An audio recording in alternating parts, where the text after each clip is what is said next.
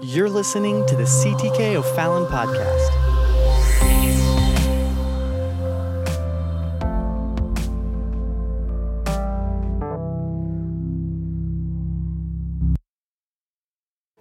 Praise the Lord, everybody. Praise the Lord, everybody. Amen. Good to be in the house of the Lord tonight. Why don't we give the Lord a hand clap? Amen. Tonight, just thank God for His grace, His mercy. Hallelujah. Hallelujah. Thank you for being in the house of the Lord this evening, Wednesday night. And uh, we have a lot of things going on around the church and our church family. Uh, right now, this week, we have many children that are at the kids' camp in uh, Wapella, in Illinois uh, District Children's Camp, and got great news last night that little Emma received the baptism of the Holy Ghost, uh, Emma Daughtry, and uh, we rejoice together with them. And uh, I think this is about six of our kids' very first time to ever be there. So, just in Jesus' name, praying that God would continue to bless them, God would pour out His Spirit upon all them. And uh, we're glad, though, that you're here together in the house. Uh, thank you for praying for my wife. I know many others are sick with this uh, common cold or whatever it is that's going on around here, but they are getting better. And thank you so much for your prayers there. Caitlin, happy birthday. Here you are in the house of God. We wish you happy birthday. Amen. And uh, we welcome everybody here tonight. Joe, is great to meet you. Give him a great big CTK welcome here on this Wednesday night. as well, all those that are joining us online. Uh, we have a lot of our church family as well that still stay connected here online as well. So thank you for being with us tonight. We want to go to the Word of the Lord, and we are going to Genesis chapter number one. And uh, I'm going to ask you just to pray with me that God will help us tonight. We're going to touch on a lot, but we're going to touch on some important stuff. And we want God to uh, uh, just to bless His Word tonight. This is midweek Bible study, and this is the time for God's Word to be, amen, just laid out in our life and to give us uh, uh forward direction, I guess you could say. Excuse me. And we need the help of the Holy Ghost tonight. So would you lift your voice with me right where you're sitting right there, Lord, in Jesus' name, God. I thank you tonight for this opportunity to be in your house. And I ask right now that your anointing, that your word, God, would have a liberty in our life. And we pray this tonight. God, you know every need, every situation. We ask you to speak into our life. And we pray this tonight in Jesus' name. And everybody said, in Jesus' name. Amen. Amen.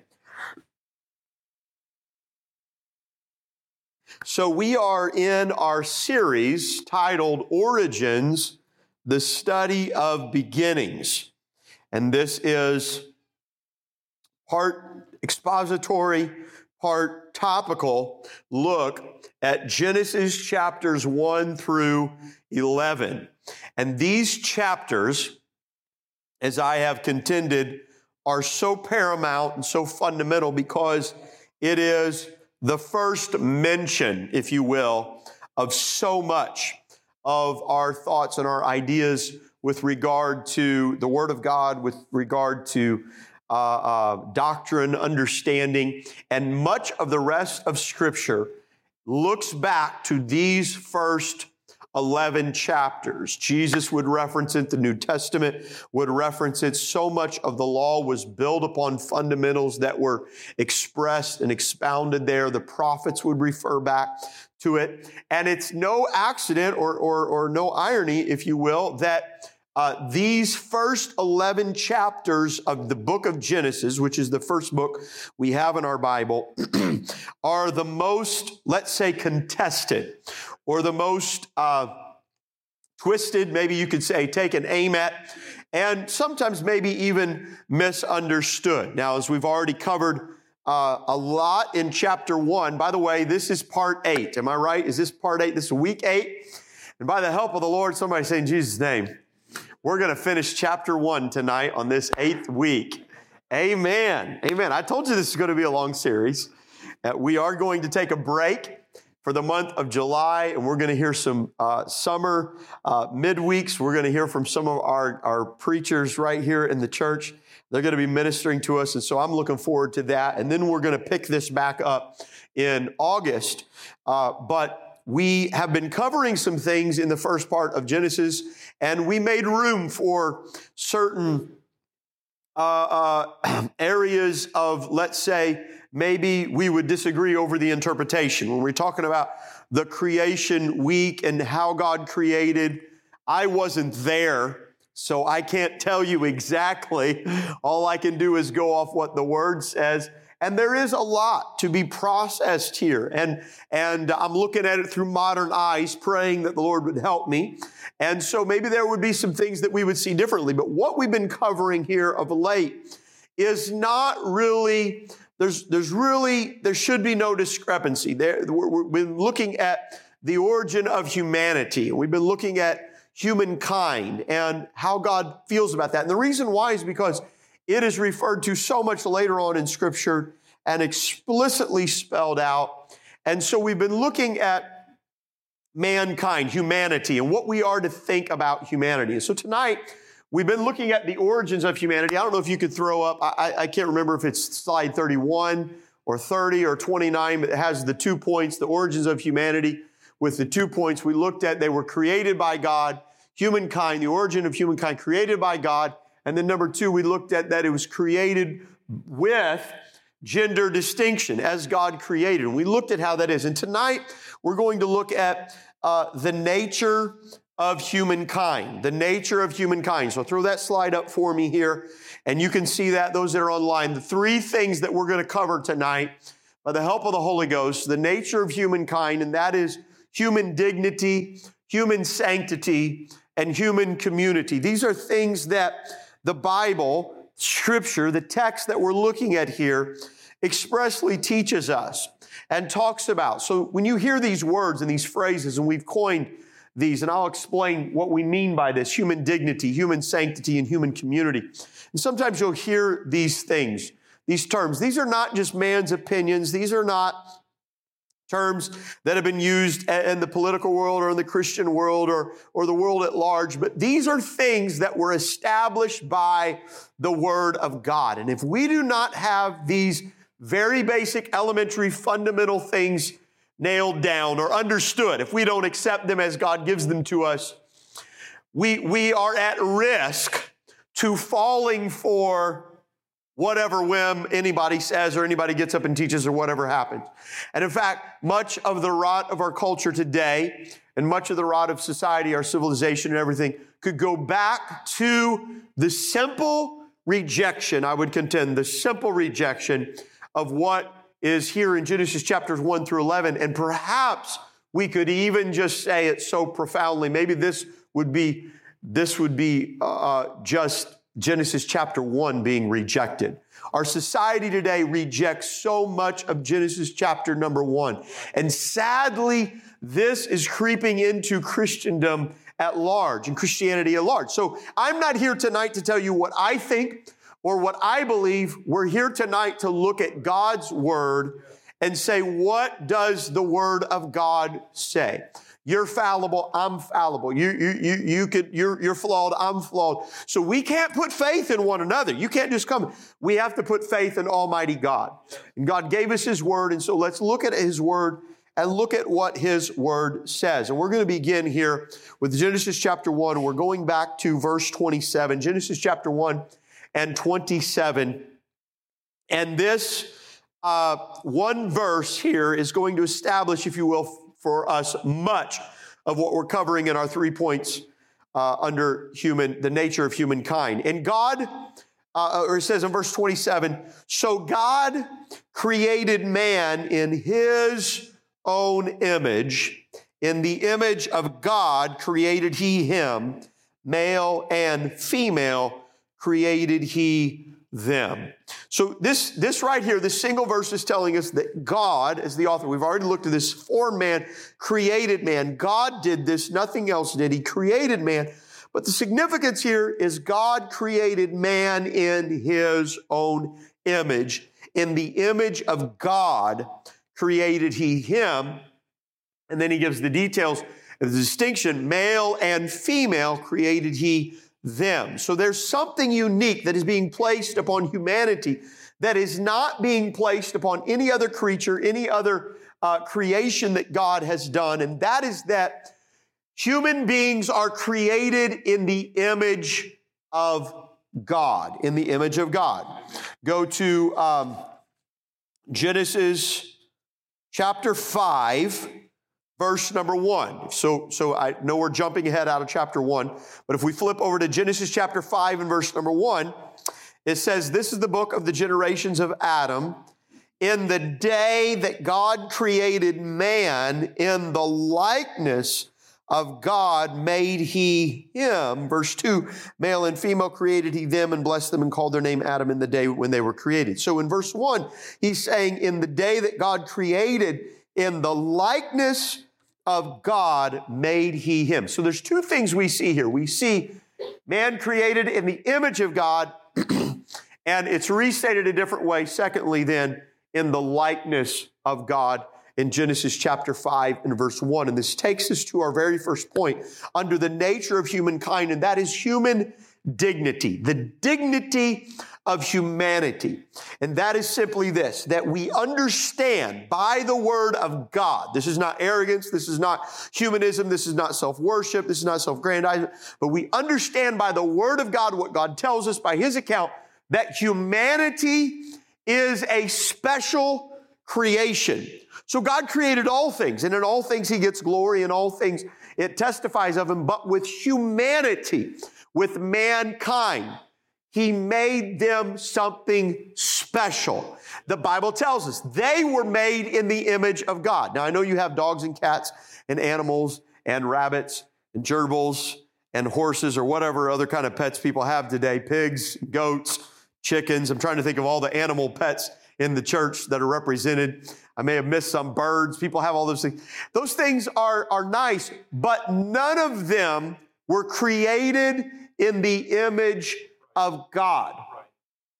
So now, when it says he breathed in them the breath of life, he's talking about uh, uh when he breathed into Adam the breath of life, man became a living soul. And in essence, it is understood that there was a I, I, I, don't know, this is probably the wrong words, but, but there was a holistic type being created in every creature that's created. But here the text is telling us there's something different. Now, I don't know I haven't been there yet. I don't know if dogs go to heaven or not. But what I do know is that man is not in the eyes of God, man is not on par with a dog or with animals. Not all of our animal lovers, I'm, I, don't want to offend anybody, but let's just listen to what the Word of God is saying to us. Now, by, the Bible says that not one sparrow falls that he does not see, that he does not that he does not prepare something for them, that he is not providing, that he does not care for. Now that is awesome, how God creates everything, and yet God cares for the sparrows, and, and Proverbs takes concern with the ants. So all the ants, my son goes out in the yard and digs up ants, and he digs up worms. My son really needs a pet. Luca, he, he, may be watching now. The other day, he brought an ant in the car. And I said, Get that ant out of the car. No, Dad. It was in his cup holder in his seat. No, Dad, it's my pet. I'm saving it. And uh, he'll, he'll bring in worms. He, he, he, he had a, Herman was the worm, is his pet worm. He's somewhere in the backyard. And uh, Herman, he, he finds Herman and tries to bring him in. And we set Herman free again and uh, bring Herman back in. Every time he finds Herman, he's a different size uh, or different kind, but uh, it's still same her. So he, he has a pet worm collection in our backyard. But man is not on the same plane, on the same level. That doesn't mean that we disregard life, that we don't take care of life, that we don't steward life. The Bible talks about that. But man was made in the image of God. So there's some unique things. Humanity is a special creation. The, the second point under this point, humanity is special creation. Number two, dominant humanity is dominant among all creation. So go to this in verse 28. And God blessed them, and God said unto them, Be fruitful and multiply, replenish the earth and subdue it, and have dominion. Everybody say dominion.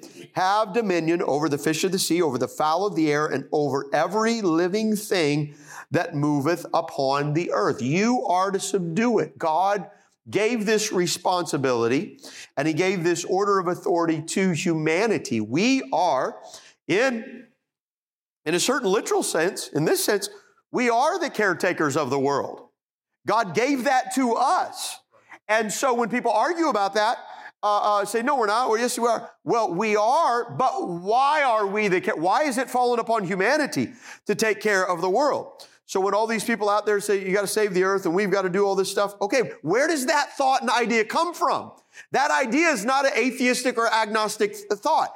That idea comes from a context that God is the creator.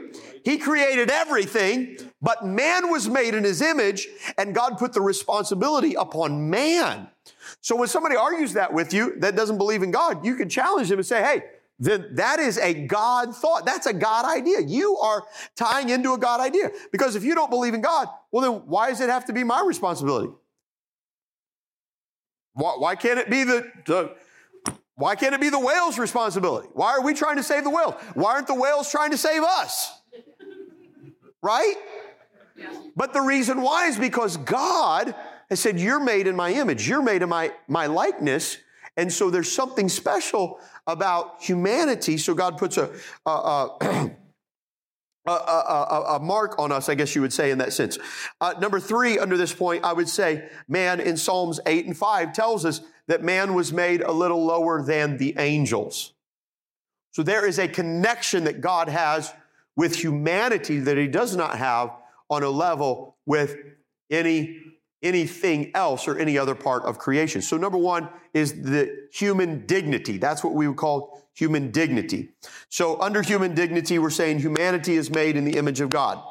Next, under human dignity, I would say this. What does being made in the image of God mean? Well, here's what it means. Image includes Are we on here? Image includes intellectual likeness.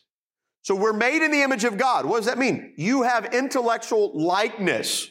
There is an intellect. God can communicate to us on an intellectual level. We are finite as God is infinite. So we, we're not God in that sense. We are finite. He is infinite, all knowing, all powerful. But God can speak to us and He can teach us and we can know. So God is not communicating with other creation in the sense that He's creating, He's communicating with us. So there, we are intellectual beings, like no other intellectual beings out there. No other creature in this world. Now we say they have colonies and all this kind of thing, but they have not had civilizations like, like we have had. Okay? So I know chimps are, are very intelligent and all that stuff, but they're not the ones, they're not the ones flying around the world. They're not the ones creating ships and harnessing technology and all this other kind of stuff that God gave. So God made man intellectual beings. The third thing, image includes moral likeness. There's a moral likeness that we have with God. The moral likeness is this. We are able to reproduce and represent the moral attributes of God. God is moral. He has moral attributes. God is holy. He's holy. He, he, is, he is absolutely holy. God is love. He's absolutely love. We could go through all of the moral attributes. But man is in moral likeness. We have a moral likeness. Humans are morally responsible to God. God doesn't come down to fish and say, Be holy, for I am holy. But He does to humanity. He doesn't come down to uh, uh, the coyotes and say, Love your neighbor. Right? But he does to humanity. So there's a moral responsibility that's placed on humanity that is not seen in the animal world, if you will, or the, the animal kingdom type world. And so when people try to reduce humanity down to animals, to animalistic nature, they're trying to extract that moral responsibility and they're not they're not taking into context that we can have that moral attributes. We can represent re-represent if you will reproduce the moral attributes of god. God speaks to man and says be ye holy for i am holy. He gives us that command. So we are moral uh, we image includes moral likeness to god. Number four image includes volitional likeness to God. And what we mean by that is a voluntary, volitional, voluntary, or free will. And so, likeness to God, God does what he chooses to do. God does what he determines to do. God sets out to make his own choices. And in that same sense, God gave us that volition. He gives us the opportunity to be what he wants us to be or to reject him. He gives us the free will. We can determine in our life. So when somebody says, I can't do it, that's not acknowledging what God allowed us to be. He gave us the choice, the will, the free will to choose.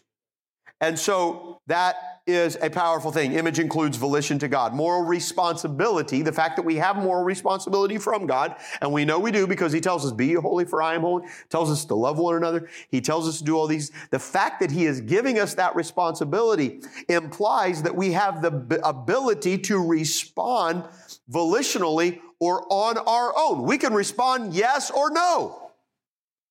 Otherwise, why would he command us? He's giving us that. He commands us to be responsible. Look at this in chapter 3, verse 6.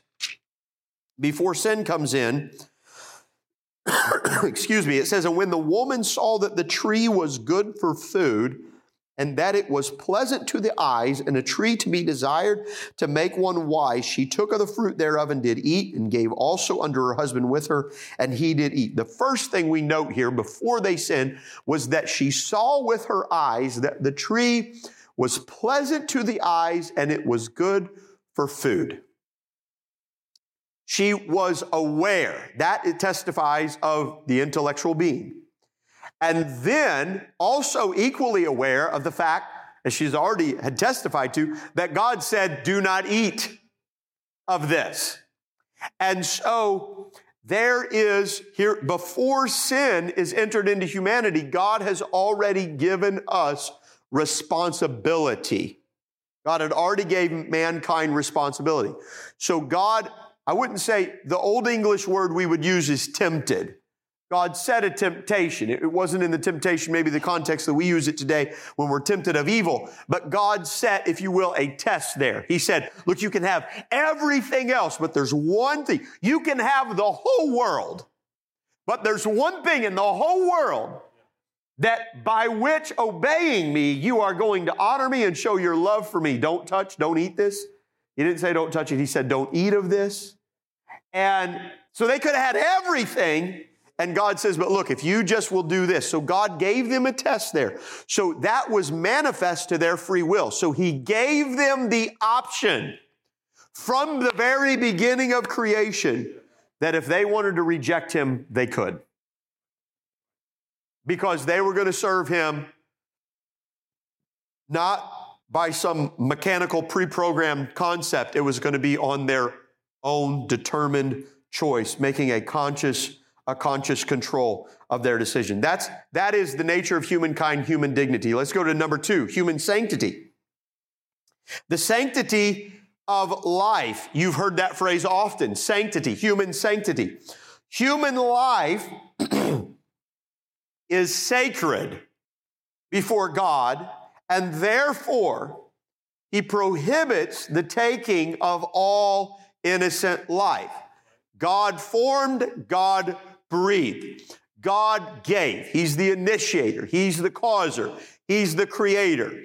You didn't create yourself. You did not have a choice about whether or not you would be created. God created you. Now you have a free will, but you did not choose whether or not you were going to be created. That was God in His wisdom, in His ways, His intention, His purpose. That life initiated by God is sacred before God. So human sanctity uh, would testify that life is sacred. Go to Genesis 9 and 6. Genesis chapter 9 and verse number 6. And it says this Whoso sheddeth man's blood, by man shall his blood be shed, for in the image of God made he man. Now, this in Genesis chapter 9, we are looking uh, at a place here where there was murder that had entered in to the world. And so God is testifying about this that life is sacred and there's going to be a penalty and there's going to be a punishment on those that take innocent life. If you take innocent life, your life will be taken in judgment because it is the image of God. And so to take a life is to kill God in representation. That's what God's saying. If you take a life, your life will be required because man was made in the image of God. And when you kill a life, you are rebelling against God. You are killing God in, in representation, if you will, or, or, or the word that we don't use uh, in our vernacular very much anymore is effigy, to kill God in effigy, in replacement, in, in uh, to rebel against God, to, to go against God. So, in that right there, to take any innocent life is a rejection against God. So, the taking of all innocent life, whether it be murder, whether it be suicide, or whether it be what we would call today uh, abortion, the ceasing of, of life, is, is to rebel against God, to try to take something that God has initiated, God represented, God, the likeness, he says, the likeness of God, to kill God in effigy, to kill God in representation, to disregard God. And so murder was a heinous crime that was always looked upon and dealt with the most severe of judgments, if you will, all throughout Scripture. And notice that it was the taking of an innocent life because when they would take the life as the executor or the carry out of God's requirement here, they were not murdering that life. They were following God's order, God's command here. So these are some hard things in Genesis chapter 9, verse 6. So to take a life is to kill God in representation. But here there's a law that comes up later on uh, when Moses comes down from the mountain, and it's based upon this. And the law simply is anybody know this law? Ever heard this law? Thou shalt not kill. Anybody ever heard that one before? Hopefully you've heard that one before. Hopefully you're living that out right now, uh, somewhere in your life. Thou shalt not kill. Well, the law was not just given to testify of the fact that not only is murder wrong, but the spirit of the law went way beyond that. And Jesus exposed their hypocrisy in the New Testament among the Pharisees in the Sermon on the Mount in Matthew chapter number five, where he lets us know that even hating a person,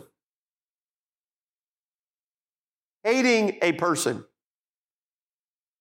would be to hate God in effigy or in representation because that person is made in the likeness of God.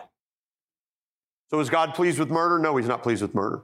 Is God pleased with uh, this, this idea that we, well, I can do whatever I want with my own body and I can kill my own self. I can take my own life. No, God's not pleased with that. Is God pleased with uh, abortion? Absolutely, God's not pleased with abortion because that is stepping in and taking the life that God has. But look at what God says here in Matthew chapter number 5 and verse 22. He's talking about, he said, You've heard it said, Thou shalt not kill. He said, But I tell you that whoever hates somebody, look at what he says, But I say unto you that whosoever is angry with his brother without a cause shall be in danger of the judgment, and whosoever shall say to his brother, Raca, shall be in danger of the council, but whosoever shall say, Thou fool, shall be in danger of hellfire. So Jesus is giving to us the spirit behind the law, thou shalt not kill. And what he says is, yeah, sure, you don't kill them, but you'll trash them, you'll hate them, you'll despise them, you'll hurt them, you'll take advantage of them, you'll like, you'll see them suffer, and you will smile about it. And then you'll step back and say, look, I kept the law. He said, but in reality, that person was made in the image of God. James goes so far to tell us when he's talking about the tongue, which is the unruly evil, he says that out of it brings, uh, uh he said, a fountain can't bring bitter water and sweet, but yet the tongue, your tongue, James said, it comes with one moment and it praises God, and then the next moment it curses man. And he said, These things ought not to be. He tells us, James tells us that we ought not even to curse man. If we want to have true uh, uh, uh, uh, alignment in our heart and our life, praise God. You can't praise God with one, with one, one side of your mouth and then out of the other despise and hate and curse another person. And we don't think about this, but that's where that comes from. Where does it come from? That you should not hate someone. It comes from that God created man in his own image. And so, everywhere that there was hatred, everywhere there was conflict, God would challenge us. Jesus would challenge us. You go deal with that. You settle it. You get over that. You get through it. You work through it because there's something wrong. When you hate someone because it's the same as if you would murder them.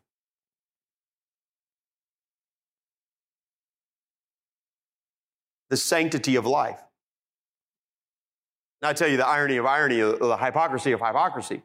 And you, you know where I stand on all these things because I just taught this. What the Bible teaches is about the sanctity of life. But you cannot take up a cause against murder or suicide or abortion and take that cause up in a hateful spirit.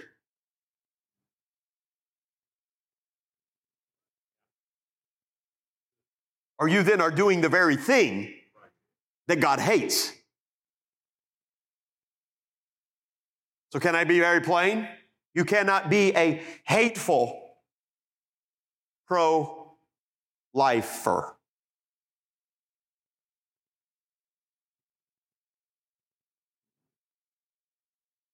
Because God says, You're doing the very thing that I don't want you to do. I want you to see them for who they are broken, messed up, living in rebellion, but they're still made in the image of God. Why else would you go to the prisons and preach to the people in prison? Oh, they did, they did crimes, they did things. They don't matter. Man, they're in there. They deserve that. Let's go. Why, why would I go preach to people behind bars that have done all kinds of horrible things? What, when I could go, there's other people out here that have never been preached to. Because those lives matter just as much as the other lives. And God's will is that none perish, but that all come to everlasting life. Can you hate the sin? You can hate the sin. You can hate the spirit behind the sin. But Paul reminds us we wrestle not against flesh and blood, but against principalities.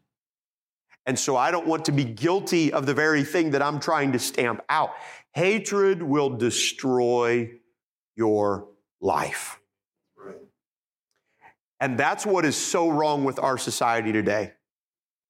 And I'll be very, very apolitical here and just offend everybody in the world and say it doesn't matter if they're on the right or the left, there's a whole lot of love lost. I'm so sick of news media today, and this is off the editorial page. I, I don't even want to listen to news media today because the moment you turn it on, I identify something right away. I don't care if I agree with them or disagree with them. I identify the spirit of hatred. And if the enemy can take, get you to take up a just cause, but to take it up with the wrong spirit, he's already won. Because this is what Jesus came preaching against, and this is what Jesus died for to save us. I don't need hatred. I got enough of that in my own heart. I need to be saved from that in my heart and in my life. Sanctity of life. So you see, you see how much Genesis chapter 1 matters. This is so important. How I treat one another, how I treat one another in the church, how I treat one another in my neighborhood, how I treat just the random person that I find on the street. I, I, know, I know there's people that drive you nuts. I, I, know there's people that drive me nuts. We're real, we're human. We, we understand all that stuff. And I'm not talking about, you know, somebody bothering you or being annoying or just being, fr- I'm not talking about that. What I'm talking about is that deep seated hatred. People that are just motivated by hatred. We all know what we're talking about. People that are just motivated by hatred, and that just gets in your spirit. And this is what Jesus says you can't have there the sanctity of human life. Because if you can despise anybody, then you're okay with their loss. You're okay with their loss. So, human dignity, human sanctity. And the third thing we have is human community. Human community. And in human community, here, three points, three points that we'll run through real quick and we'll close with this. Human community. Mankind was not created to live alone or in isolation.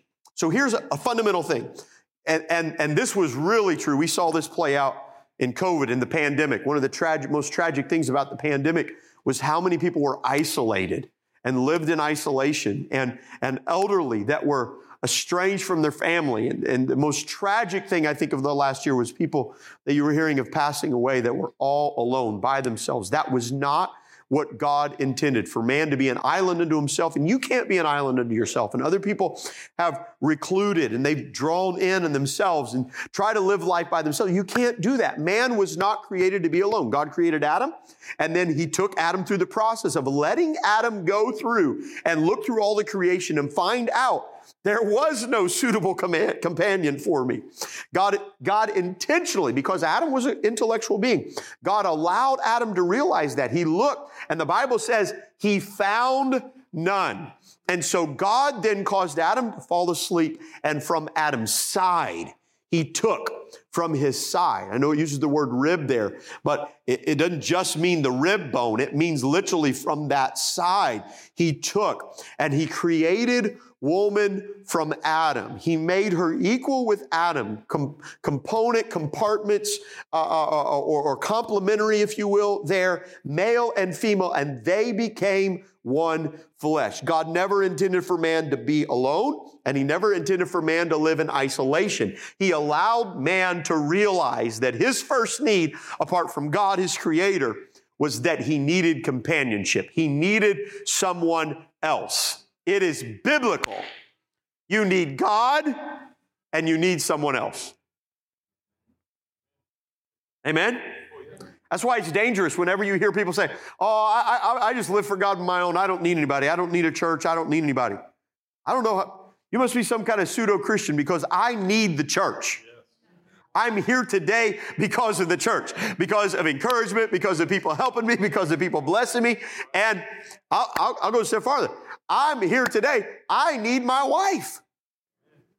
I would not be the preacher or the pastor that I am without her. She helps me so much. And, and, and, that's a blessing to have a relationship like that in the union of God, where, where there's a compartment and you realize, wow, wow. My, my pastor told me, he said, Andrew, you are all right, but man, now that you're married, he said, you are like, he's like, it's, you, you know, you really married up. Pastor Mooney always reminded me of that. You really married up. Best decision I ever made in my life. And he always, he would never let me forget that too. You married up. We were not created, we were not created to live alone. It is not good for man to be alone, okay? The, the next thing under human community is we were commanded, humanity was commanded by God to multiply. So here, this testifies again to the gender interdependence required for procreation.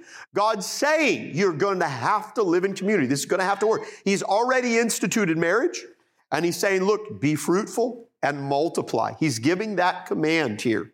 And He's saying, in order for this to work, there's going to have to be there's going to have to be a community. And that first community begins in the unit of the home. You didn't get here by yourself. No. Um, Woman was created from man. But 1 Corinthians 11 and 12 reminds us that man is born of woman. So Paul says, Yeah, you men walking around saying, Yeah, man came first. He said, Oh, yeah, where'd you come from? So Paul's reminding there is an interdependence here. There is a community that was required. You can't say one is better than the other. God never intended for one to be greater than the other. God never intended for there to be one without the other. He didn't create Adam and say, oops, I forgot something. It was part of his plan. And God allowed it to play out because he was trying to teach Adam something. He was trying to show Adam something. That's so awesome how God involved Adam in that process, how he included him in that process. He didn't do that. The text does not tell us he did that with any of the other creatures. It doesn't take time with that. It just tells us he created them, there they were. But it takes time to show us specifically because it's trying to teach us something. We learned that here. And then finally, number three, humanity was created as one race. Humanity was created as one race. And so we're talking about human community. This is, this is a very powerful thing that we need to understand. Humanity was created as one race. Adam was a real person, not a figurative person. Let me give you some things real quick that you need to make uh, sure you know. Adam was a real person, not a figurative person. There's a lot of people that say, well, Adam and Eve were figurative in Genesis. They didn't really exist. It's just figurative to sort of give us some basic principles, but they probably weren't the first. Well, if, if that's the case, then Paul was mistaken because in Romans 5 and 12, he addressed them as wherefore as by one man sin entered into the world and death by sin and so death passed upon all men for that all have sinned paul was referencing here adam as a real person as that original sin was a real historical event adam also in luke's gospel when he gives the, the genealogy of Jesus Christ. It gets all the way down to Adam in Luke chapter 3 and verse 38, and it simply says, Adam which was the Son of God. Meaning there was nobody before. Adam did not have a human daddy. His father created him. God created him. He's a real person. Luke did not put him in there figuratively. So that argument is, is a very liberal fringe of Christianity. The next thing we need to know, created as one race, is in Acts chapter 17 or verse 26. This is important. And so all men, by the way, all men come from Adam. Adam is the father of all humanity from them. But look at what it says in Acts 17 and 26. We'll just jump to the punchline. And hath made of one blood. Everybody say one blood. One blood, one blood all nations of men for them to dwell on all the face of the earth and hath determined the times before appointed in the bounds of their habitation. Here, Luke is writing in the book of Acts and he's testifying here of, of the record, I believe that Paul is speaking here at this point, and he's saying or testifying that every human being is created of one blood, that we all come from the same beginning Adam and Eve. Eve was a real person.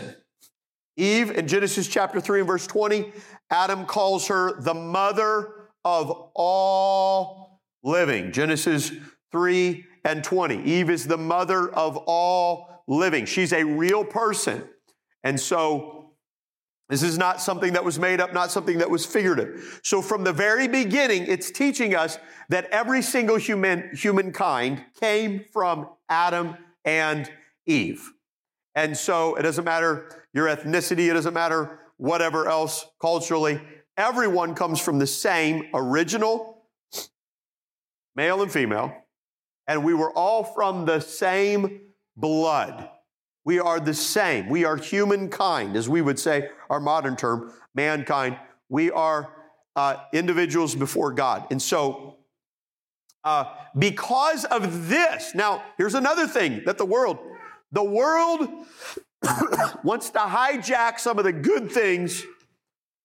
Well, it's all good, but the, the world wants to hijack select things that they deem are good and tie them in with their evil schemes.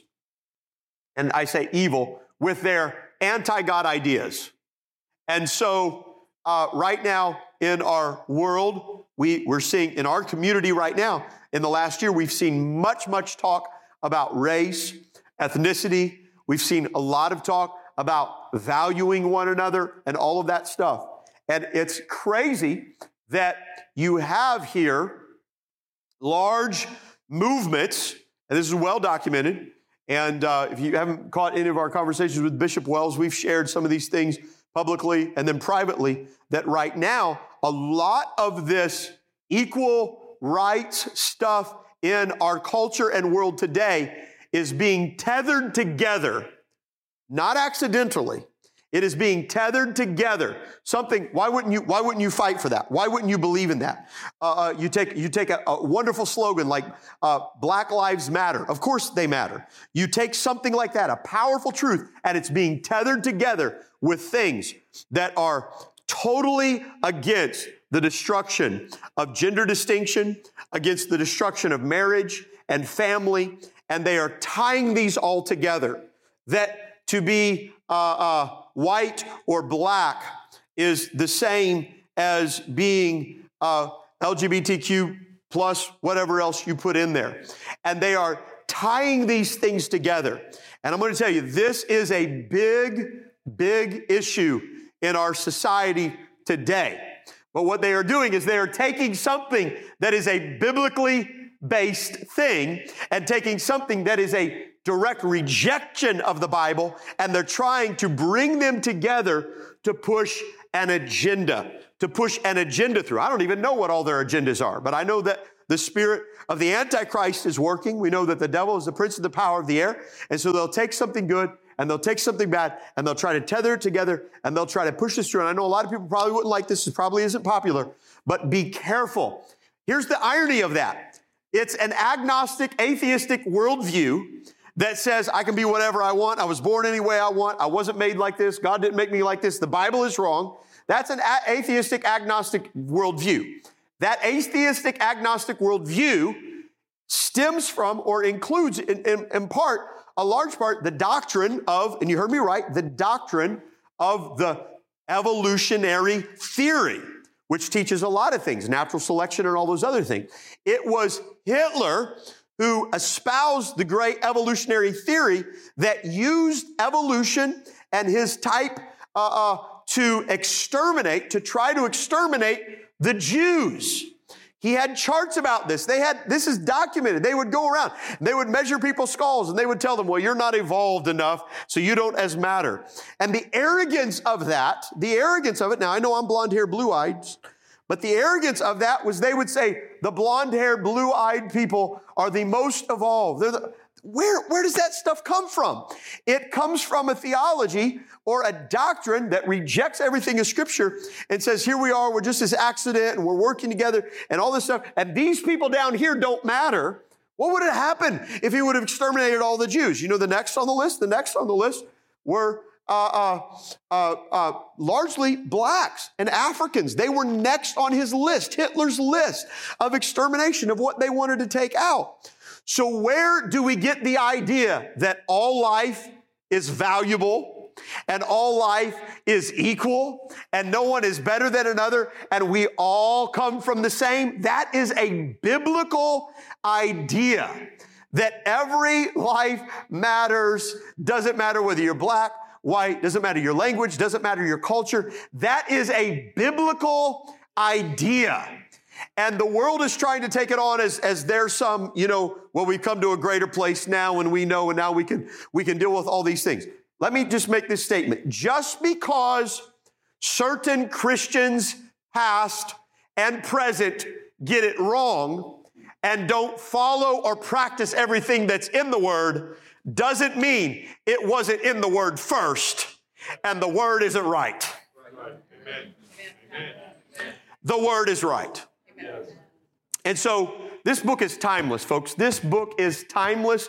It will chart you through any storm culturally. It doesn't matter where you are, it doesn't matter how long we go in the future. If you will just stand on the word and stick with the word and say, hey, I'm going to stand on what the word says. I'm going to say the word's right. And thank God when culture gets it right. Thank God when society wants to get it right. But a lot of times they're, they're, they're, they're using words and terminologies and then they're using other things. And really at the end of the day their agenda is selfish. It's all about it's all about man building his own kingdom and all that kind of stuff. But the church the true church has always been a people that understood the value of human community. We are created as one. So it doesn't matter where you're born who you are doesn't matter we are brothers and sisters in creation and then in Christ, if you've been born again, we are brothers and sisters in Christ. And can I remind you that when we get to heaven, most likely there's going to be a small percentage of heaven that are, that are Americans or even Westerners. Right now, the church as a whole, Pentecostalism, even the oneness movement, let's say, as a whole, exists mostly in Asia and, and, and uh, uh, South America and Africa. And you look at the numbers there of oneness apostolic, Jesus name, spirit filled believers around the world. And I think the numbers that uh, Dr. French has upwards now are 35 million that would identify as uniquely oneness apostolics around the world. And there's not, of the 35 million, you, you, you don't have, a, a, a, but maybe, maybe even a tenth of them in North America. I don't, I don't even know if it'd come close to that. And so you've got a huge part. So our church, our brothers and sisters in Christ around the world, and we praise God for that. And this church has always been a church that celebrated that, acknowledged that. This has been a missions minded church for decades and decades, a church that is giving to missions around the world. And, and why shouldn't we?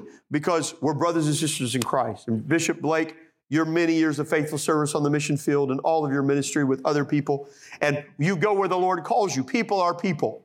And there's different things, different places, but we're not better than one or another. We're all created uh, uh, in the image of God, and we value one another in that case. I'm coming to a close, and I'll close with this. Obviously, we would espouse, I don't even need to talk about this because I've talked about it before, but do let me touch on this because it's meriting merited at this point in this series, and we would espouse the evil of racism. Racism is selfish arrogance at its highest and is encouraged by evolution, not creationism. When you study the word and you get into the word, you can't read the word and look at the word more closely and not walk away from it softened. And at the end of the day, what is racism? Racism is anybody that says, Well, I'm better than them because I am me and they are them. That's arrogance at its highest. There's, there's no justification for that. So it's ultimately arrogance and, and selfishness in its highest form. In Matthew 27 and verse 7, though, let's look at this because he's talking about, you know, a time that was coming. He's prophesying here about a time that's coming. In Matthew 27 and 7, he says, For nation shall rise against nation and kingdom against kingdom, and there shall be famines, pestilences, earthquakes in divers places. So a marker of end times is nations. And that word translated nations, you've heard it mentioned, ethnos there. Ethnos shall rise against ethnos, that it's nationality, it's cultures, different ethnicities. And every person, black, white, uh, Oriental, whatever you want to pick, comes from Adam and Eve. Now, we, we don't believe in evolution, but we do know that there's variance and different things as people moved around the world, different things and, and, and, and, and gene pools and all that stuff, how things, we understand how all of that stuff works. And by the way, if, if we really were billions of years or millions and millions of years, the, the DNA doesn't support, uh, uh, the, the gene pool spread and everything doesn't support that long of a time uh, span either. That was extra. And so the evils of racism. Now, let me touch on this point and I'll close with this uh, because it is something to be merited. Because the other idea that interracial marriage is wrong is not a Judeo Christian idea. That is a secular idea from other civilizations, other societies that did not permit for it. it, it and here's why all ethnic groups are number one from the same blood. We're from one race. God created one race. In the Old Testament, the Old Testament endorses endorses interracial marriage. You say, well, where does that happen? Well, it was obvious. Look, look in, in, in the children of Israel coming up out of Egypt, and we see Rahab. Later on, we see Ruth, who is a Moabite, and the Moabites have been prohibited from coming into the sanctuary because of how they treated the children of Israel. And God says they can't come into the sanctuary. Uh, no Moabite is allowed to come into the sanctuary. Ruth was a Moabite. Ruth is the grandmother of David. David by his birth should not have been permitted to come in. But he said, I was glad when they said unto me, Let us go into the house of the Lord. Why? Why did God make prohibitions? He made prohibitions. In fact, you can go back and you can read, and he said, Don't let them come into the sanctuary. Because it was not about the ethnicity or about the race. And we're all one race, but we use that word today. You know what I mean. It wasn't about that. It was about whether or not they were in or out of covenant with God. And Rahab said, She's a harlot in Jericho, getting ready to be torn down by the shouts of praise and the power of God. And she says, Save my family. They say, Hang out a scarlet thread, and your family's going to be saved. She comes in. Jericho falls all around her, and the only people left standing are the Israelites. She said, Where can I sign up? I, I, I want to serve your God. But she had already made that determination before. She comes in and she gets married. And she's involved in the lineage of Christ. Ruth comes in as a Moabite. No, Naomi, your God will be my God. Your people will be my people. And she comes back. She makes a determination. It was about covenant. It was never, the prohibition in the Old Testament was never about uh, interracial, as we would say it, or intercultural. It was about covenant. Now, later on, Moses would marry, or, or Moses married an Ethiopian, and those that came to judge him, how dare he marry? He should marry an Israelite. And those that came to critique him were judged themselves by God. So the only scriptural command applicable to marriage is to marry, in 1 Corinthians 7 and 39, is to marry, number one, in the Lord, and number two, in 2 Corinthians 6 and 14, to not be unequally yoked together with unbelievers. Now, I want you to note that there is no prohibition in the New Testament for any such thing that we could even closely come to as calling an interracial marriage, even though racial and cultural differences abounded in the New Testament church and were addressed so often in the New Testament church. So if you are against interracial marriages for the sake of some kind of twisted scripture, and the reason why I do address it is because there are twisted kinds of doctrines that do float around in churches. And I have dealt with them head on, face to face, uh, in, in certain situations and in certain settings and in certain regions, in certain areas.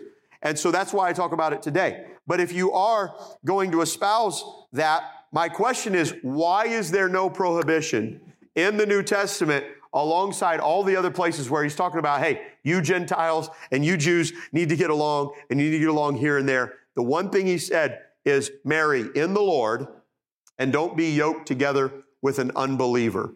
Don't go and align yourself, marry yourself, and expect to be one flesh with somebody that denies whether or not God is even real and is not going to serve God. That's not going to work. That's not going to serve you well. So marry in the Lord. You've got to have faith in God. That was God's command, and those were very explicit on those things. So where would we come back? Now, I know there's, you know, you take somebody, I've got some good friends that grew up on Long Island, and I got some other good friends that grew up in the hills and hollers of Kentucky. And I'm going to tell you, they, they may be in the same nation, and they may they may talk the same language. Well, I don't even they don't talk the same language. Um, but those those cultures are worlds apart right there. You can go into a local city and you can find you can go into, into pockets of a city you can go right here in St. Louis and you can go and you can find very poor, depressed areas and you can find very elite, uh, uh, uh, uh, um, high, high end, secluded, whatever areas. And, and those people are living miles apart, but in reality, they are worlds apart culturally. And then you talk about the different cultures in a home of how people are raised and all those kind of things. The differences in that. There's a lot of things that come together. It is foolish for us just to say because someone is, is Asian or someone is Indian or someone is European or someone is Brazilian or, or, or African or whatever, that all of a sudden they could be, couldn't be married together. I'm going to tell you, when you are filled with the baptism of the Holy Ghost and you are truly surrendered to God and submitted to God, there could be more in common in the spirit and identifying than there is even in the other parts. So that doesn't mean there's difficulties and there's things that and, and, and, things that have to be breached and all that stuff and have to be worked out. I'm gonna tell you, marriage is work. And so there's gonna be work in marriage. But for someone to take some kind of a crazy stance to say that, they're not standing on the word of God. And that is this that we are not only human dignity, human sanctity, but then human community together. We are all one. Amen. We are, we are created, Acts, the book of Acts. Now, we're the people of the book of Acts, right? We love Acts 2.38. Well, Acts tells us that all man comes from one blood. So that, that right there says it. And I'm going to tell you, what was divided at the Tower of Babel was united at Pentecost. Amen. Because God took Jews into that temple on the day of Pentecost and in a place where they should not have been speaking anything but Hebrew. God filled them with the baptism of the Holy Ghost. And the men came up and said, Hey, why are they talking in all of these different languages from all around the world? Because God was trying to tell the world something. and I'm thankful that God can reach Gentiles because I was a Gentile. My family is far lost from God. But thank God for his grace and mercy that reached down. Stand together with me tonight. Amen. Do you love the Lord tonight? I love the Lord and I love His Word. And I will tell you this there have been times where I've been guilty in my heart of despising someone or hating someone or being upset with someone or having certain opinions or self arrogances and kinds of things. But then you come and read the Word of God. Oh, God, change me. God, help me. Yes, I want to fall in line with the Word of God. I want to fall in line with the Word of God because I'm going to tell you, heaven and earth will pass away, but the Word of God will stand forever. Can we thank God for His word tonight, Lord? I thank you tonight for your word. I thank you for your truth. Thank you for everyone that's here tonight, God. I ask that your blessing would be upon them, every heart, every life, every home, every family, every marriage. I pray right now, God, let your word rule and reign in our life. Let there be liberty, deliverance, power, salvation that comes to each of us, God, and thrives in our life. And we pray this tonight in Jesus' name. And everybody said, In Jesus' name. Amen. Clap your hands unto the Lord tonight. Hallelujah. Thank God for his word. Amen. I don't want to stand with the world. I want to stand with God's word. Amen. Let God be true and every man be a liar. Don't forget this Sunday. You will not want to miss Evangelist Mike Easter. Amen. Come expecting God to do great things. We're so looking forward to it. And we'll see you Sunday morning. God bless. You're dismissed in Jesus' name.